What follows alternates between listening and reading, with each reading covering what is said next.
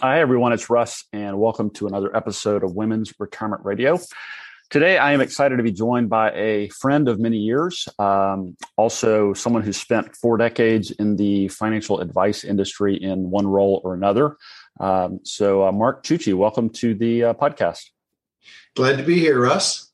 Yeah, I'm. I'm glad. Uh, I'm glad you could join us. I'm excited for our conversation and happy we can share it with our listeners. Why don't we start by you just telling us a little bit about who you are and what it is you do, or what you've done, maybe uh, over over your 40 years or so in this industry. Um, well, 40 years covers a lot of ground. I've done everything from uh, meet with clients personally, build an advisory business, sell that business, start another company that really was designed to train advisors to deliver a better client experience. Sold that company, um, ended up semi retiring at the beginning of this year, and now I'm just doing some consulting on projects of interest. So uh, it's it's been a fairly um, varied journey, to be sure.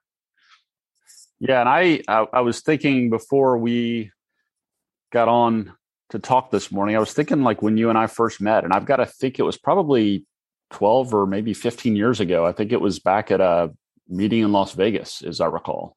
It was indeed. Yeah. So, uh, so yeah, you and I have, got uh, a lot of uh, a lot of history uh, in addition to your work, um, doing a lot of different uh, and interesting things in in this industry.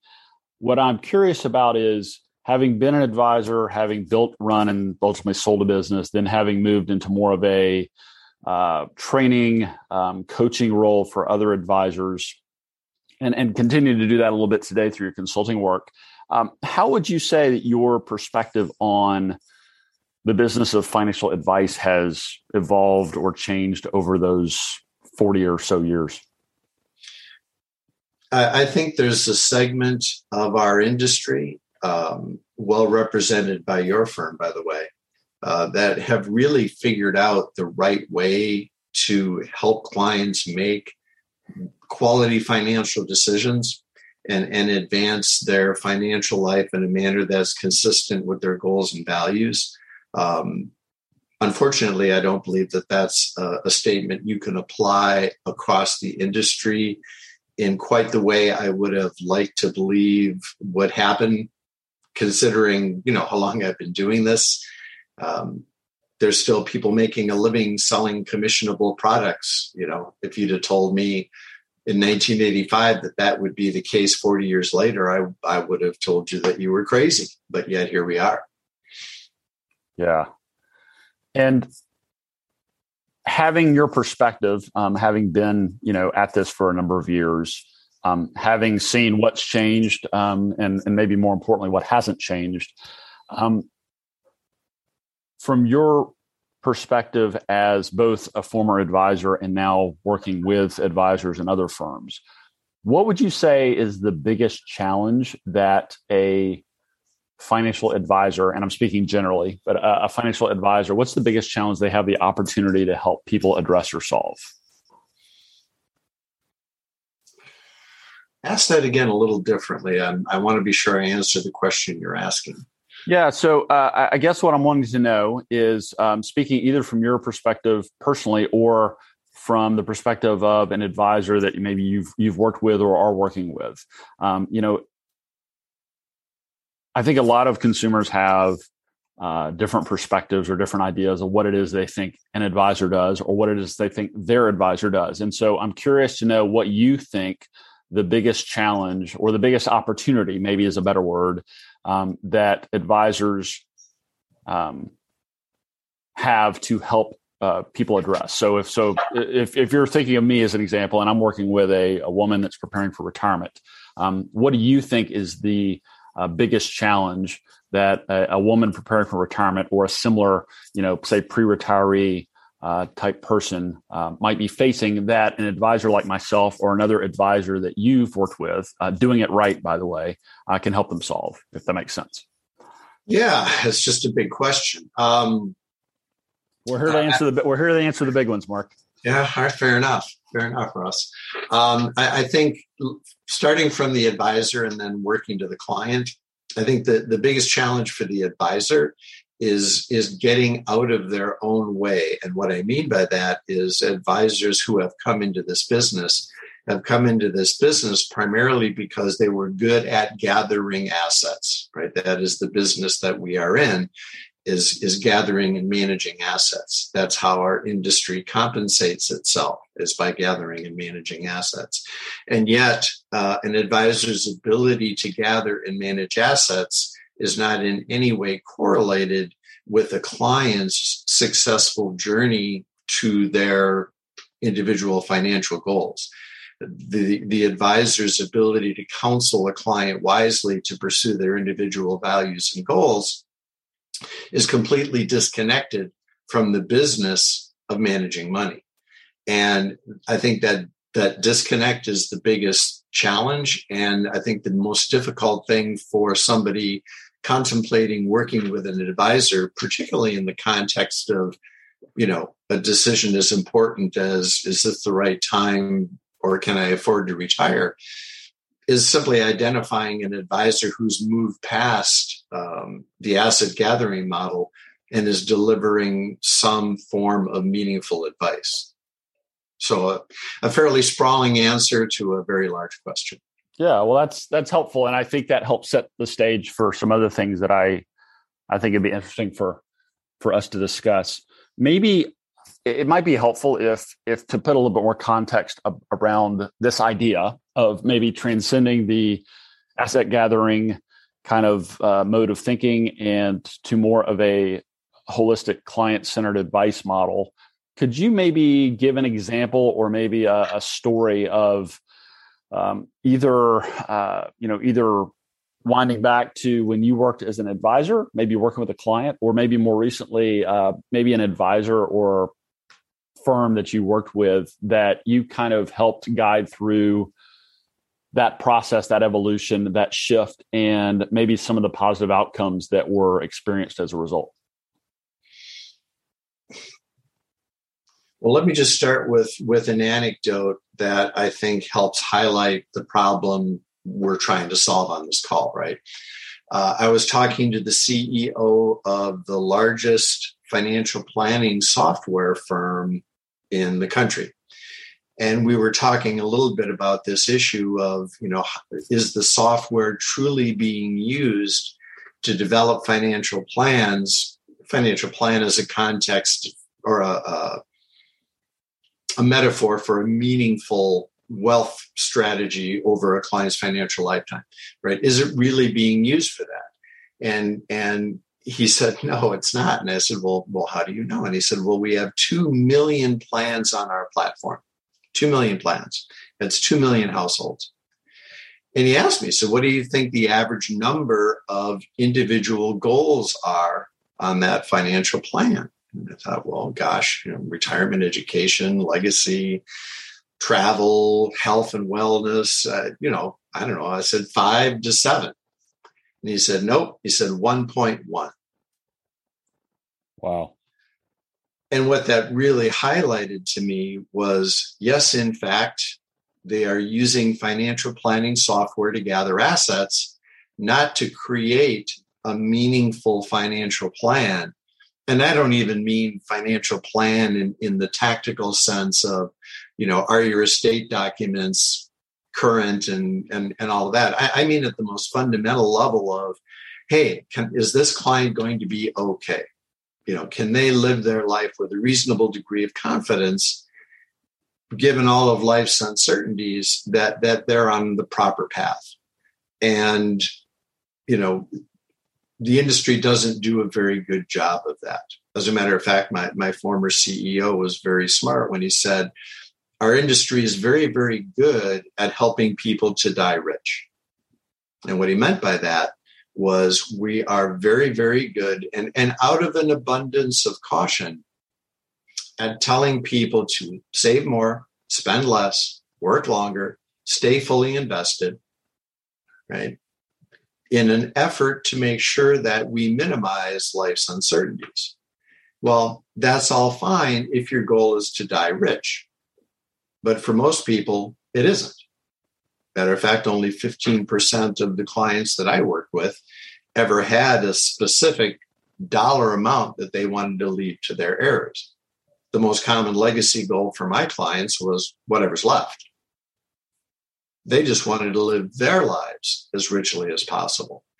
And so I think one of the biggest disconnects in the industry is the notion of minimizing the chance of failure with the concept of helping people with a life well lived. I appreciate you sharing that. There's there's a there's a lot we could unpack there. Um, and let me preface this next question by saying I think you and I largely see uh, or, or, think of planning done the right way uh, in a similar fashion. Um, but having said that, um, and since you kind of mentioned it based on that conversation you had with the CEO of the planning software firm um, and the apparent evidence of uh, or lack of evidence of you know real financial planning taking place for the majority of their two million clients uh, or in end clients or customers. Could you speak at least at a high level? Like, what do you think from your perspective, Mark? How do, how do you, how does a client with the help of an advisor, let's say, go about actually building or creating or experiencing uh, a, a well delivered financial planning process? Well, let's get definitional for just a second because it's important, right? There's there's the big picture plan, right? Which which to me is the am I going to be okay? And how do I, with some reasonable amount of confidence, plan for life surprises? Right. That that's sort of the big picture when people think about being on track for retirement, for example, that those are the things they need to consider. So let's talk about planning as a strategy versus tactical financial planning, right? So doing a comprehensive financial plan that meets the definition, say, of the Board of Standards and Practices for certified financial planners would look at budgeting, debt management, income taxes, estate planning, you know, things like beneficiary designations, life insurance, you know, a, a, a, much more comprehensive view, and and those are two very different things.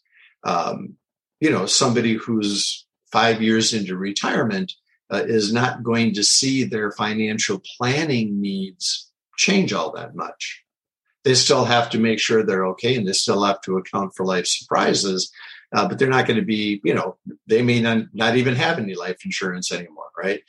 Versus somebody who's starting a family and has, you know, education goals and, and, you know, a whole bunch of things that are very, very granular that they need to account for. So, you know, when you talk about a financial plan, you have to be very clear about, you know, what you're talking about because one can very easily be confused with the other. Got it. Got it. So with those definitions or concepts in place, um, from from your perspective, if if we're if we're talking about more of the am I going to be okay plan? Am I going to have enough with a reasonable level of confidence um, to deal with life's uncertainties and surprises along the way?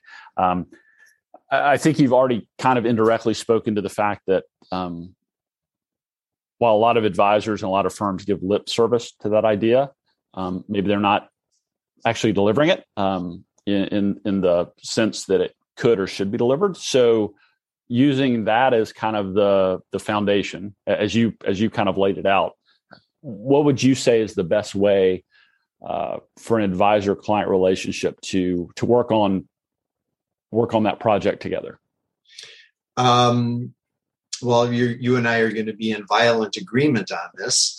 Um, but it first starts with a, a, conceptual understanding of the problem we're trying to solve, right? Yep. So, as much as we would love to have certainty in our life, the fact is that life and the markets are fundamentally uncertain. And so, the first thing we need to do is we need to understand and, and embrace that uncertainty, and that we're going to build this plan to deal with with life's surprises right so we have some goal in mind let's make it simple i want to be able to retire at a certain age and at that age i want to be able to enjoy a certain lifestyle with a quote unquote reasonable probability of success. Well, first of all, what is reasonable? Well, you don't want to live your life in you know the fear of running out of money, right? So so we don't want to be so close to the the the guardrail or the the line of uncertainty that that there's too high of a probability that our plan won't be successful. On the other hand, there's nothing virtuous about 100% probability of success either. And, and I'm speaking here in terms of um, something like a Monte Carlo simulation or something that's going to determine your your probability of success with something other than a fixed rate of return every year, right? Which we, which we know is zero chance of ever happening. So a hundred percent probability is is not desirable either, because that means you're going to die in a mattress stuffed full of money you could have spent. And for people who don't have a legacy goal, that would be a plan designed specifically to produce a huge legacy. So you don't want a plan that's designed to produce an outcome that you don't value. So with those two sort of guardrails in place, right? We want to live our life, don't want to have the risk of running out, don't want to run the risk of leaving too much behind. Right. So that's the first concept we have to agree on. And within that concept, then we can look at your assets, we can look at your goals, we can run that stress test, right? And and we can determine out of a thousand potential simulated financial lifetimes, what percentage of those are successful? And that's going to be somewhere near between zero and 100. Then let's say we agree that below 75, too much risk of running out, right? So we don't want to be below 75. Uh, above 90, too much risk of dying rich, right? In other words, sacrificing lifestyle we could be enjoying for a future we might not live to see. So we're going to agree that between 75 and 90 is where we want to live. And let's say we're fortunate enough to land right smack in the middle, we're at 83%. Well, what does that mean? Does that mean we have a 17% our chance our plan will fail? No. No plan ever fails because you'll adjust something in that plan so that you don't run out of money. So really what that 17% is is more of a probability of adjustment. In other words, given the uncertainty, let's say simply in the market, what are the chances in the next 1 year, 3 years, 5 years that based on stock volatility I'm going to need to make a change to my plan? Well, in this particular person's case, that's a 17% chance. And we can even tell them with a little bit of trial and error how big of an adjustment they might need to make if the market were to say decline 10%, 20%, 30%, whatever they want to look at. In other words, we can't give them certainty, but we can most certainly give them a high degree of clarity around what that you know range of potential futures might look like and some certainty about their ability to make the adjustments that might need to be made. So is my plan likely to succeed? Yes. Is that probability sufficient that i don't have a risk of running out or that i'm not at risk of leaving too much behind? Yes. All right. Well when things happen what sort of change will i need to make and is that a change that I'm willing to accommodate such that I can say, yes, in fact, I am okay. I'm going to submit my retirement paperwork tomorrow and I'm going to sail off into the sunset. Yeah, that's um, there's a lot there that we could dive into. Uh, maybe we'll touch on a few things, but uh, hey, first of all, thanks for sharing that. Um, I think I think you uh, talk about a big question. I think you tackled a, a pretty uh, a pretty big, broad, meaty topic in a very concise and digestible format, which is super helpful for both myself and our, our listeners. So thank you. Well, um, remember too that that you know for the last 15 years I've been speaking to advisors, not to their clients. Right. And so a, a, fair bit of that may sound like advisor speak, um, and and that would be because it is. Um, and, and so I, I guess anybody listening to this, you know, take take it with with with that in mind. Well, I appreciate that qualifier, but while listening to you, I, I thought I thought it was very accessible from a a non-advisor. Um, it, it, I mean, um, regardless, but yeah, to to your point, I I I, I appreciate you explaining that context, but I, I think that was that was helpful regardless of who's listening. Um, That's good to hear. One kind of follow up question, and, and I think this goes back to something we talked about earlier when you talked to the CEO of the financial planning software, and he said there's of our two million plans, the average number of goals is 1.1, which which in my mind, and, and maybe this is a little oversimplified, but in my mind that that seems to tell me that that many of those plans were being more used more as a proposal than the mm-hmm. actual start of an ongoing planning process or an ongoing planning relationship. Um, and when you were just describing using Monte Carlo and this idea of stress testing a plan to account for future uncertainty and future markets and and and, and having enough confidence but not too much, um, that's all well and good uh, based on what we know today. But clearly, uh, life changes, markets change, um, tax legislation changes, uh, the political climate is uh, anybody's guess. So, could you speak just a moment, Mark, about the the value of planning on an ongoing basis, kind of planning the verb versus a plan uh, as a noun, if you will? Yeah, I, think that's really the key to all of this, right? Because we know life's going to change, and we can, as you just did, catalog a whole list of what those changes might be.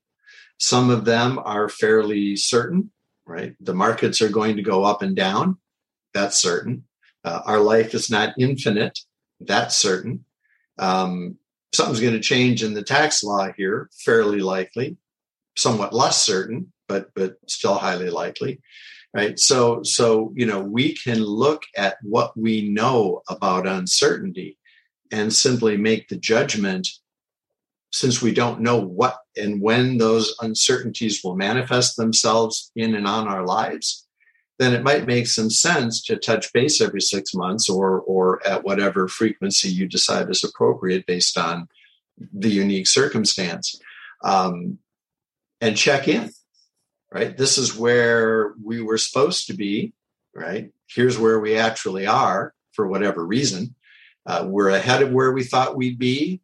Okay, great. That means we have some great choices. Maybe we do something like take a trip we didn't think we could afford or go somewhere with our grandkids. Or maybe it's something as simple as, hey, I, I don't have to take as much risk anymore. Maybe I shouldn't. Or if it goes the other way, uh, and we're now in a situation where there's some uncertainty, right? What's the right way to get back on track? and and to do that based on what I, the client, uniquely value.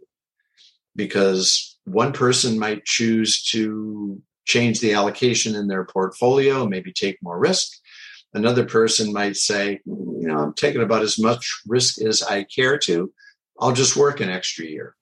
Or another person might say, you know what, I'm willing to settle for a little bit less uh, and and retire with 90% of the income instead of 100 you know and and that's where an advisor can be uniquely helpful because you can do those sorts of what if scenarios very very easily without regard to what planning software you use provided that you have a shared vision of again where that client or what that client wants their financial financial life to look like and the means to update that plan on a regular basis.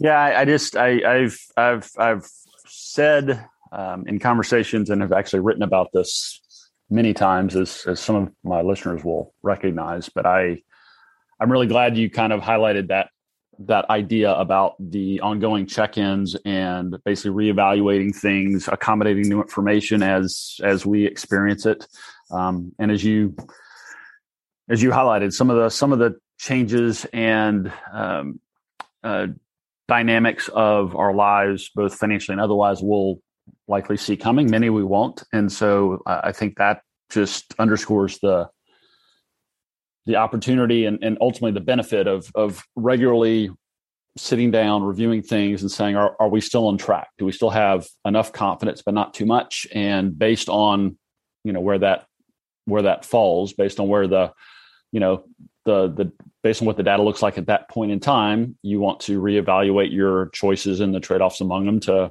you know, basically recalibrate and keep your plan on track. And I think that's, I think that's where the real crux of the the planning benefit you know rests for clients. Um, yeah i mean you know if you're going to drive cross country um, you know you you map out your route first right? You've got to know not just where you want to go but the best path to get there right if i want to drive from la to new york city do i want to take the northern route uh, through the rockies do i want to take the southern route maybe see the grand canyon or do i want to take 80 and just shoot right straight across the middle right? So that's your broad stroke plan, right? Here's where I am. Here's where I want to go. Here's the route I want to take to get there, right? How long I want to work, what sort of lifestyle I want to have. And of course, as you're making your journey cross country, things will come up, right? Maybe uh, the dog ran away, you didn't leave on time. Maybe you were in a big traffic jam. Maybe you ran into road construction. Maybe there was an accident, or maybe none of those things happened. And you were so far ahead of the game, you know, you decide, you know, hey, maybe we can take that drive up Pikes Peak or go see the world's largest rubber band ball, you know, that, that we didn't think we were going to have time for. So you use your GPS as you're making that cross country drive to determine whether you're ahead, behind, or right on schedule. And a financial plan in the broad sense um, in the strategic sense does the same thing for your financial life. And if you don't check it and see whether you're ahead or behind you're going to end up getting clipped. Yeah I, I promised to our listeners this was not planned or set up but um, i had written um, just a week or two ago in my weekly email newsletter about this idea of not not thinking in terms of goals, but in terms of directions and kind of tying it to this road trip or travel metaphor, which which I think Mark just explained more eloquent, uh, elegantly than than I have ever attempted to. Um, I, and I think that just uh, I think does a really nice job of painting the picture of um, not just kind of the process, but um, the fact that you know this isn't set it and forget it. This is not you know Tesla autopilot where you just you know point your car the right direction and you know you'll be there in a few hours or a few days depending on the distance i think um, i think it really brings to the forefront this idea of the advisor shares a lot of responsibility to regularly review and update the plan but also the client bears some responsibility to be engaged as well and have a voice in you know where they're going and the adjustments they want to make to their plan to keep it on track along the way as well so i, I think that's a, a brilliant analogy and I, I'm glad you I'm glad you shared it. Um, I think that's a really helpful way to explain it to to folks that are listening. So thank you for that. Um, Mark, before we kind of shift more to this idea of retirement um, and retirement for women specifically, um, we've covered a lot. I think you and I could easily talk another couple of hours without you know breaking stride. Is there is there anything that I didn't ask you that you wished that I had asked you, or is there anything else you want to cover before we kind of move on to the the, the next segment? No, I, I think we covered it pretty effectively from a big picture standpoint. I think hopefully people listening will get a sense as to what maybe is the right way to work with an advisor or is an advisor I'm considering working with sharing these same themes uh, or uh, are they more interested in you said it uh, i was trying to you know be a little bit less blunt but you, you hit it right in the head. Uh, using a financial plan or the promise of a, of a financial plan simply as a means to produce an investment portfolio uh, and tell somebody that if you invest your money with me you'll have a better financial outcome so maybe the takeaway from that first segment was if you if you sense that approach run away yeah good good advice um, and and just to add on to that I, i've encountered i've encountered this and i'm i'm making air quotes as i say this this kind of plan as proposal um, circumstance more times than I can imagine, unfortunately. And it's not just with investment advisors; I see it with insurance uh, agents as well. Um, that they're, they're ultimately there to show you why you need to buy a certain type and amount of insurance or an annuity or things like that. So, as Mark said, um, yeah, be be very be very wary for someone that um, that can't explain and uh, kind of demonstrate that they have an ongoing planning process. Um, I and I would add one more thing as I as I think about this. You know, we have been in a bull market since 2008, and it's been going on now for what 13 years, something like that. Yep. Uh, about as long as any bull market has ever run, and um, you know, it's really really important to think about when it's really, really easy to be in business. You know, how much real work do you do other than simply riding the wave? In other words, to me, you know, 2 million plans with 1.1 average goals really tells me that we have a bunch of people in our profession that are just riding the wave they're delivering a minimum amount of service because they only have to deliver a minimum amount of service. Doesn't matter what your problem is, the market's going to bail you out. Hey, you're up another 20s, whatever percent last year, right? It's really, really easy to look good when times are going really, really well. And I'm I'm concerned, frankly, that we have an industry that's not well prepared to help clients deal with financial adversity when it rears its ugly head, as it inevitably will. Yeah, and and inevitable is the, the the, right word and the and the word to take away from that from that comment. Um, I, I, think that you know uh, as as good of thing as good as things have been, and as long as they've been really really good, um, almost inexplicably so. Um, it's not going to be that way forever, and uh, I couldn't agree with more with what Mark said. That you know are, are you um, uh, as a individual or a family um, and is your advisor um, are, are, is he or she prepared for when things aren't going so so well and do they have a do they have a process or structure or framework in place with which to to deal with that in a in a measured calm uh, collected fashion and have they been through times like that in the past those are all probably good questions you should ask if you're you know ever evaluating or interviewing advisors. Um, so I'm glad you mentioned that, Mark. Yeah, I mean, what did your business go through in 1999 to 2002? Oh, you weren't in business then. Well, all right. How about what did your business go through between 2006 and 2009? Oh, you weren't in business then either. Hmm. Yeah. Yeah, all good questions. Um, and as at the end of the day, as I always tell folks, um, and I would certainly emphasize this to our listeners, is um, despite good folks like Mark and others out there, and there are many, many really great advisors out there. You, have got to you've got to be wary and, and, keep your guard up because um, there are a lot of people that call themselves advisors that can talk a good game, but they're really just glorified salespeople, and um, there's no telling what they're going to sell you. So um, just just be wary. Um, Mark, thank you again, by the way, for sharing all that. I, I, think it's super helpful, and that's why I was really excited to have you join us today. Um, but as you know, uh, this is Women's Retirement Radio, and so everything that we do and talk about here uh, comes back to retirement, uh, especially as it relates to women and their families. So I'm curious when you when you think of the retirement, uh, the word retirement for yourself, um, what comes to mind for you personally? For me personally, it was it was boredom.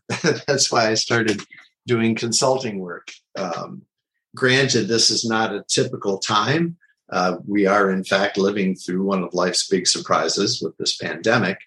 Um, so I'm not exactly sure what retirement would look like just because I chose a particularly, you know, crappy time to retire.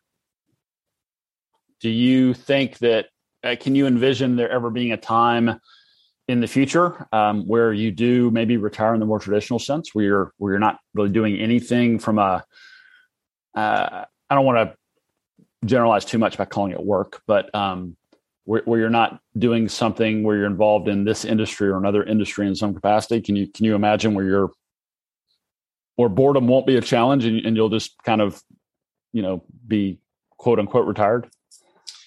Um, I don't know. It's a really good question. It's one of those things where um, you know maybe I'll know it when it happens, um, but it hasn't happened yet, so I, I can't really speculate. Yeah. What um, and I'm curious both from your experience as an advisor um, as well as your role in talking with training and coaching other advisors what do you think is the biggest challenge that women face as they plan for their own retirement i think the biggest challenge is finding somebody that will talk to them in a way that they can understand and i don't mean that disparagingly. This is true for men and women.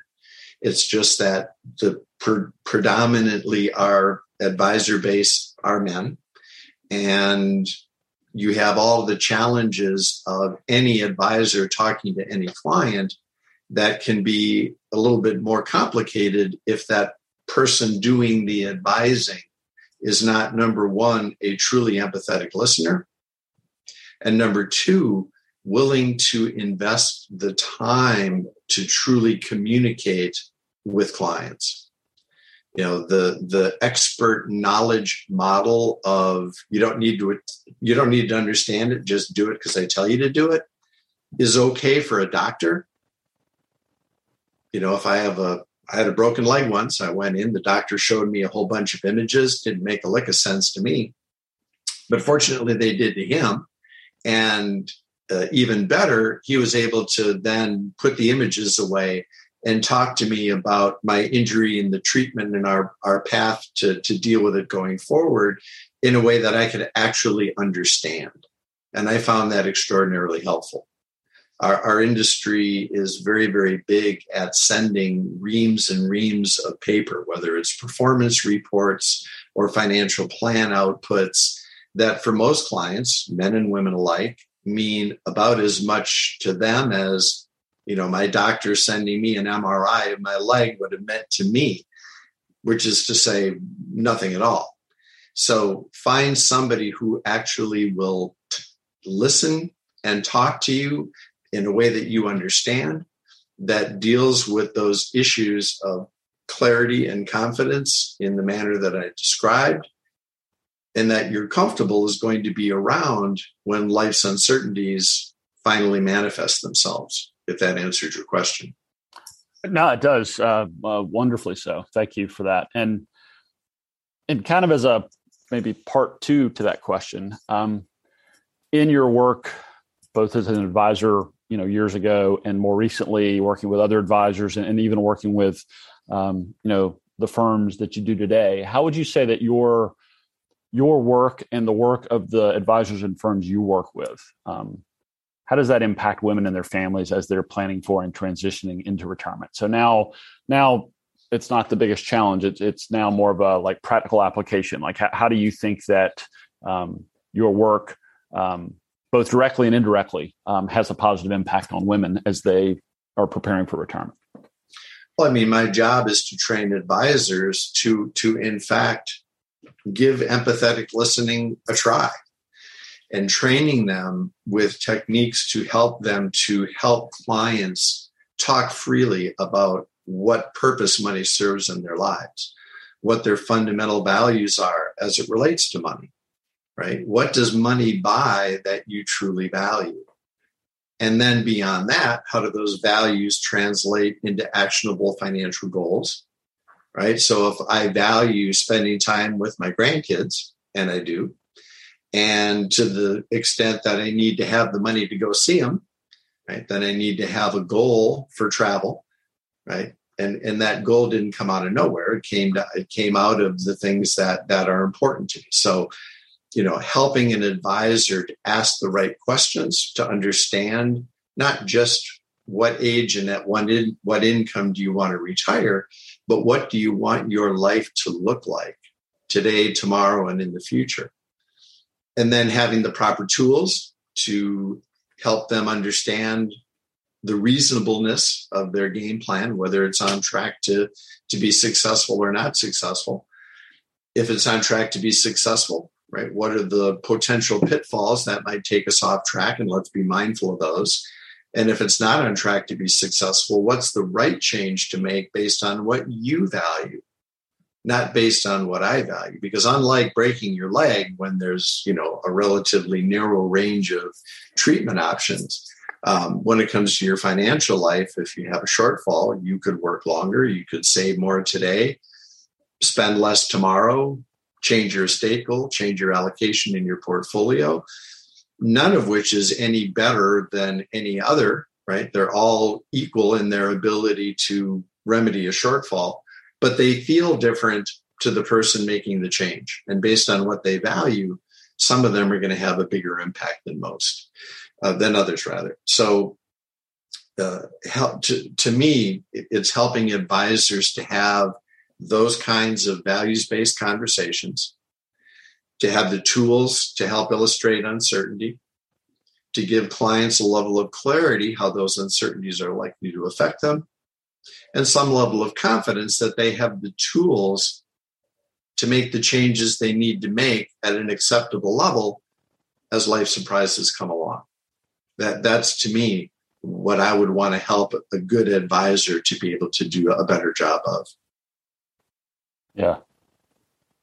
Yeah, that's fantastic. Hearing hearing you describe it in those terms, Mark, I'm I'm almost the the image that came to mind for me um, is is almost that of a guide. So less of an advisor, like dispensing advice, and more of a guide, like kind of walking alongside someone and saying, like, "Hey, here's a detour. We need to make a choice. Um, let's talk about our choices and the pros and cons of each." Um, it's, it's just you know something that kind of resonated me yeah, I mean, it, it doesn't matter whether we take the high road or the low road, you're going to have to walk it. Yeah. So I want to make sure it's a path that that you're going to enjoy taking. Yeah. Yeah, that's that's fantastic. As we as we wrap up uh, the conversation today, Mark, I always like to ask this question. Um, c- clearly, uh, you know, quote unquote retirement did not suit you, um, as you I think used the word boredom earlier to describe that experience. Um, and so you're you've got you know some commitments and responsibilities um, you know with with work and your consulting clients. I know you're also a, a family man and you've um, and i know that's important to you but how do you most enjoy spending your time when you when you have an hour or two all to yourself? It depends on what i'm in the mood for. Uh, if i'm in the mood to do something outdoors i'll hop on my bike and, you know i'm very fortunate there's a bunch of bike paths that that are right in across the street from a house. Uh, if I'm feeling a little creative, maybe I'll go up and, and bang on my guitars and see what happens there. Um, I'm a readaholic, uh, so it's always there's always going to be something I'm going to want to read. Most t- typically fiction. Um, if I want uh, to do a deep dive on something, I may I may um, you know open up my computer and you know do some research on a topic of interest. Um, it so it just depends really on the mood. What's uh what's a book you've read recently that you really really enjoyed? Something that we might uh, recommend to our listeners.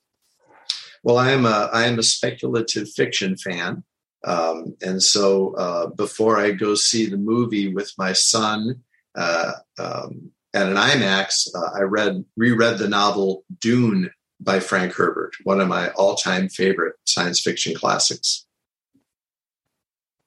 Yeah, yeah, I know that one's. Uh, I know that one's coming out here soon. I'll be curious to see if the uh, if the this version does the the book justice. That is that's yeah, that's a great book. I've read it too. I I like uh, I like sci-fi uh, as well. So um, great recommendation. We'll we'll be sure to share that uh, in the show notes. Um, wrapping up, Mark, we've covered a lot. This has been fun. I'm I'm thankful for the time and you, your willingness to join us and, and, share some of your expertise and experience today. If there were one thing our listeners could take away from our conversation, uh, what would you want that one thing to be? You know, if you have an existing relationship with an advisor, just look back and ask yourself, what's changed? Right. In other words, the world is constantly changing and, and in many cases, not for the better. You know, has my advisor shown a willingness to change their business to account for everything else that we see around us? And I don't just mean switching to Zoom calls, you know, during lockdown. I mean, you know, are they fundamentally growing their expertise in a way that as a client means something to me? Are there visible changes in how they are running their business um, that I can see that have a meaningful impact positively, obviously, uh, for me as a client. Um, but if I have somebody that's just you know mailing it in, uh, maybe it's time to to look around. If you don't have an advisor and you're considering some important financial decisions, interview a few advisors. Um, there's never going to be um, a time when do it yourself um, is going to be the right way to go. Um, I think people, given the wealth of information out there, confuse access to information with acquisition of expertise, and and they are sadly not the same. Um, don't don't wait to try to fix a mistake in your personal financial life, uh, work with somebody that can help you to either not make a mistake or to minimize uh, any any uh, bad outcomes. Um, and if you're not sure, talk to somebody. I uh, I think that's a I think that's a good place to wrap it up. So uh, I appreciate I appreciate that, Mark, and um, always enjoy speaking with you. Today was certainly no exception. Um, if if someone out there is listening, um, maybe a consumer, maybe an advisor, and they're they're intrigued with some of your perspectives and what you've shared, and, and they want to reach out, maybe just to say hello. What's the what's the best way for people to to reach out or get in touch, or maybe just keep an eye on what you're working on? Well, if you're in the profession, uh, I do check my LinkedIn page now and then. Um, if you're an individual, um, I, I, haven't had an individual practice in the last 15 years, so that's probably not going to be helpful. Um, what was what else did you ask? I was just wanting to know if people did want to reach out or wanted to know how they could follow you or keep up with what you're working on. What would be the best way to do it? It sounds like it might be LinkedIn. And any any any other resources you'd point them to? Yeah, I'd say LinkedIn. I mean, bottom line is my my my footprint right now is p- pretty stealthy. Um, you know, I'm working with enterprise owners trying to help build new tools to help advisors be more effective in doing all the things that we covered on our call today. So hopefully, um, some work that I had some input in developing uh, gets out into the marketplace uh, in in the next six to twelve months in a way that can can hopefully help somebody, either awesome. a client or an advisor. Yeah, well, I uh, we'll we'll be sure to share a link to your um, to your LinkedIn profile and and a link to your uh, to your book recommendation of Dune for those that might be interested in checking that out ahead of the uh, ahead of the uh, forthcoming movie release. But um, all I can say is uh, thanks, Mark. This has been great. Uh, always enjoy speaking with you. This was a, a, fun conversation, and I know that it will be helpful and valuable to to many of our listeners. So thank you. My pleasure, Russ. And uh, thank you uh, to each of you out there listening. Um, always appreciate your uh, sticking around and uh, and listening in on our conversations with interesting guests like Mark. Um, again, this is Russ Thornton. Um, this has been another episode of Women's Retirement Radio, and we look forward to catching up with you again next time. It's Russ again, and before you go, I want to provide a brief disclosure. You should consult a financial advisor familiar with the specific circumstances of your unique financial situation before making any financial decisions. Nothing in this broadcast constitutes a solicitation for the sale or purchase of any securities. Any mentioned rates of return are historical or hypothetical in nature and are not a guarantee of future returns. I'm a financial advisor and an investment advisor representative of WealthCare Capital Management LLC, an SEC registered investment advisor based in Richmond, Virginia. The views discussed in this podcast are my own and may not be consistent with or represent those of WealthCare Capital Management.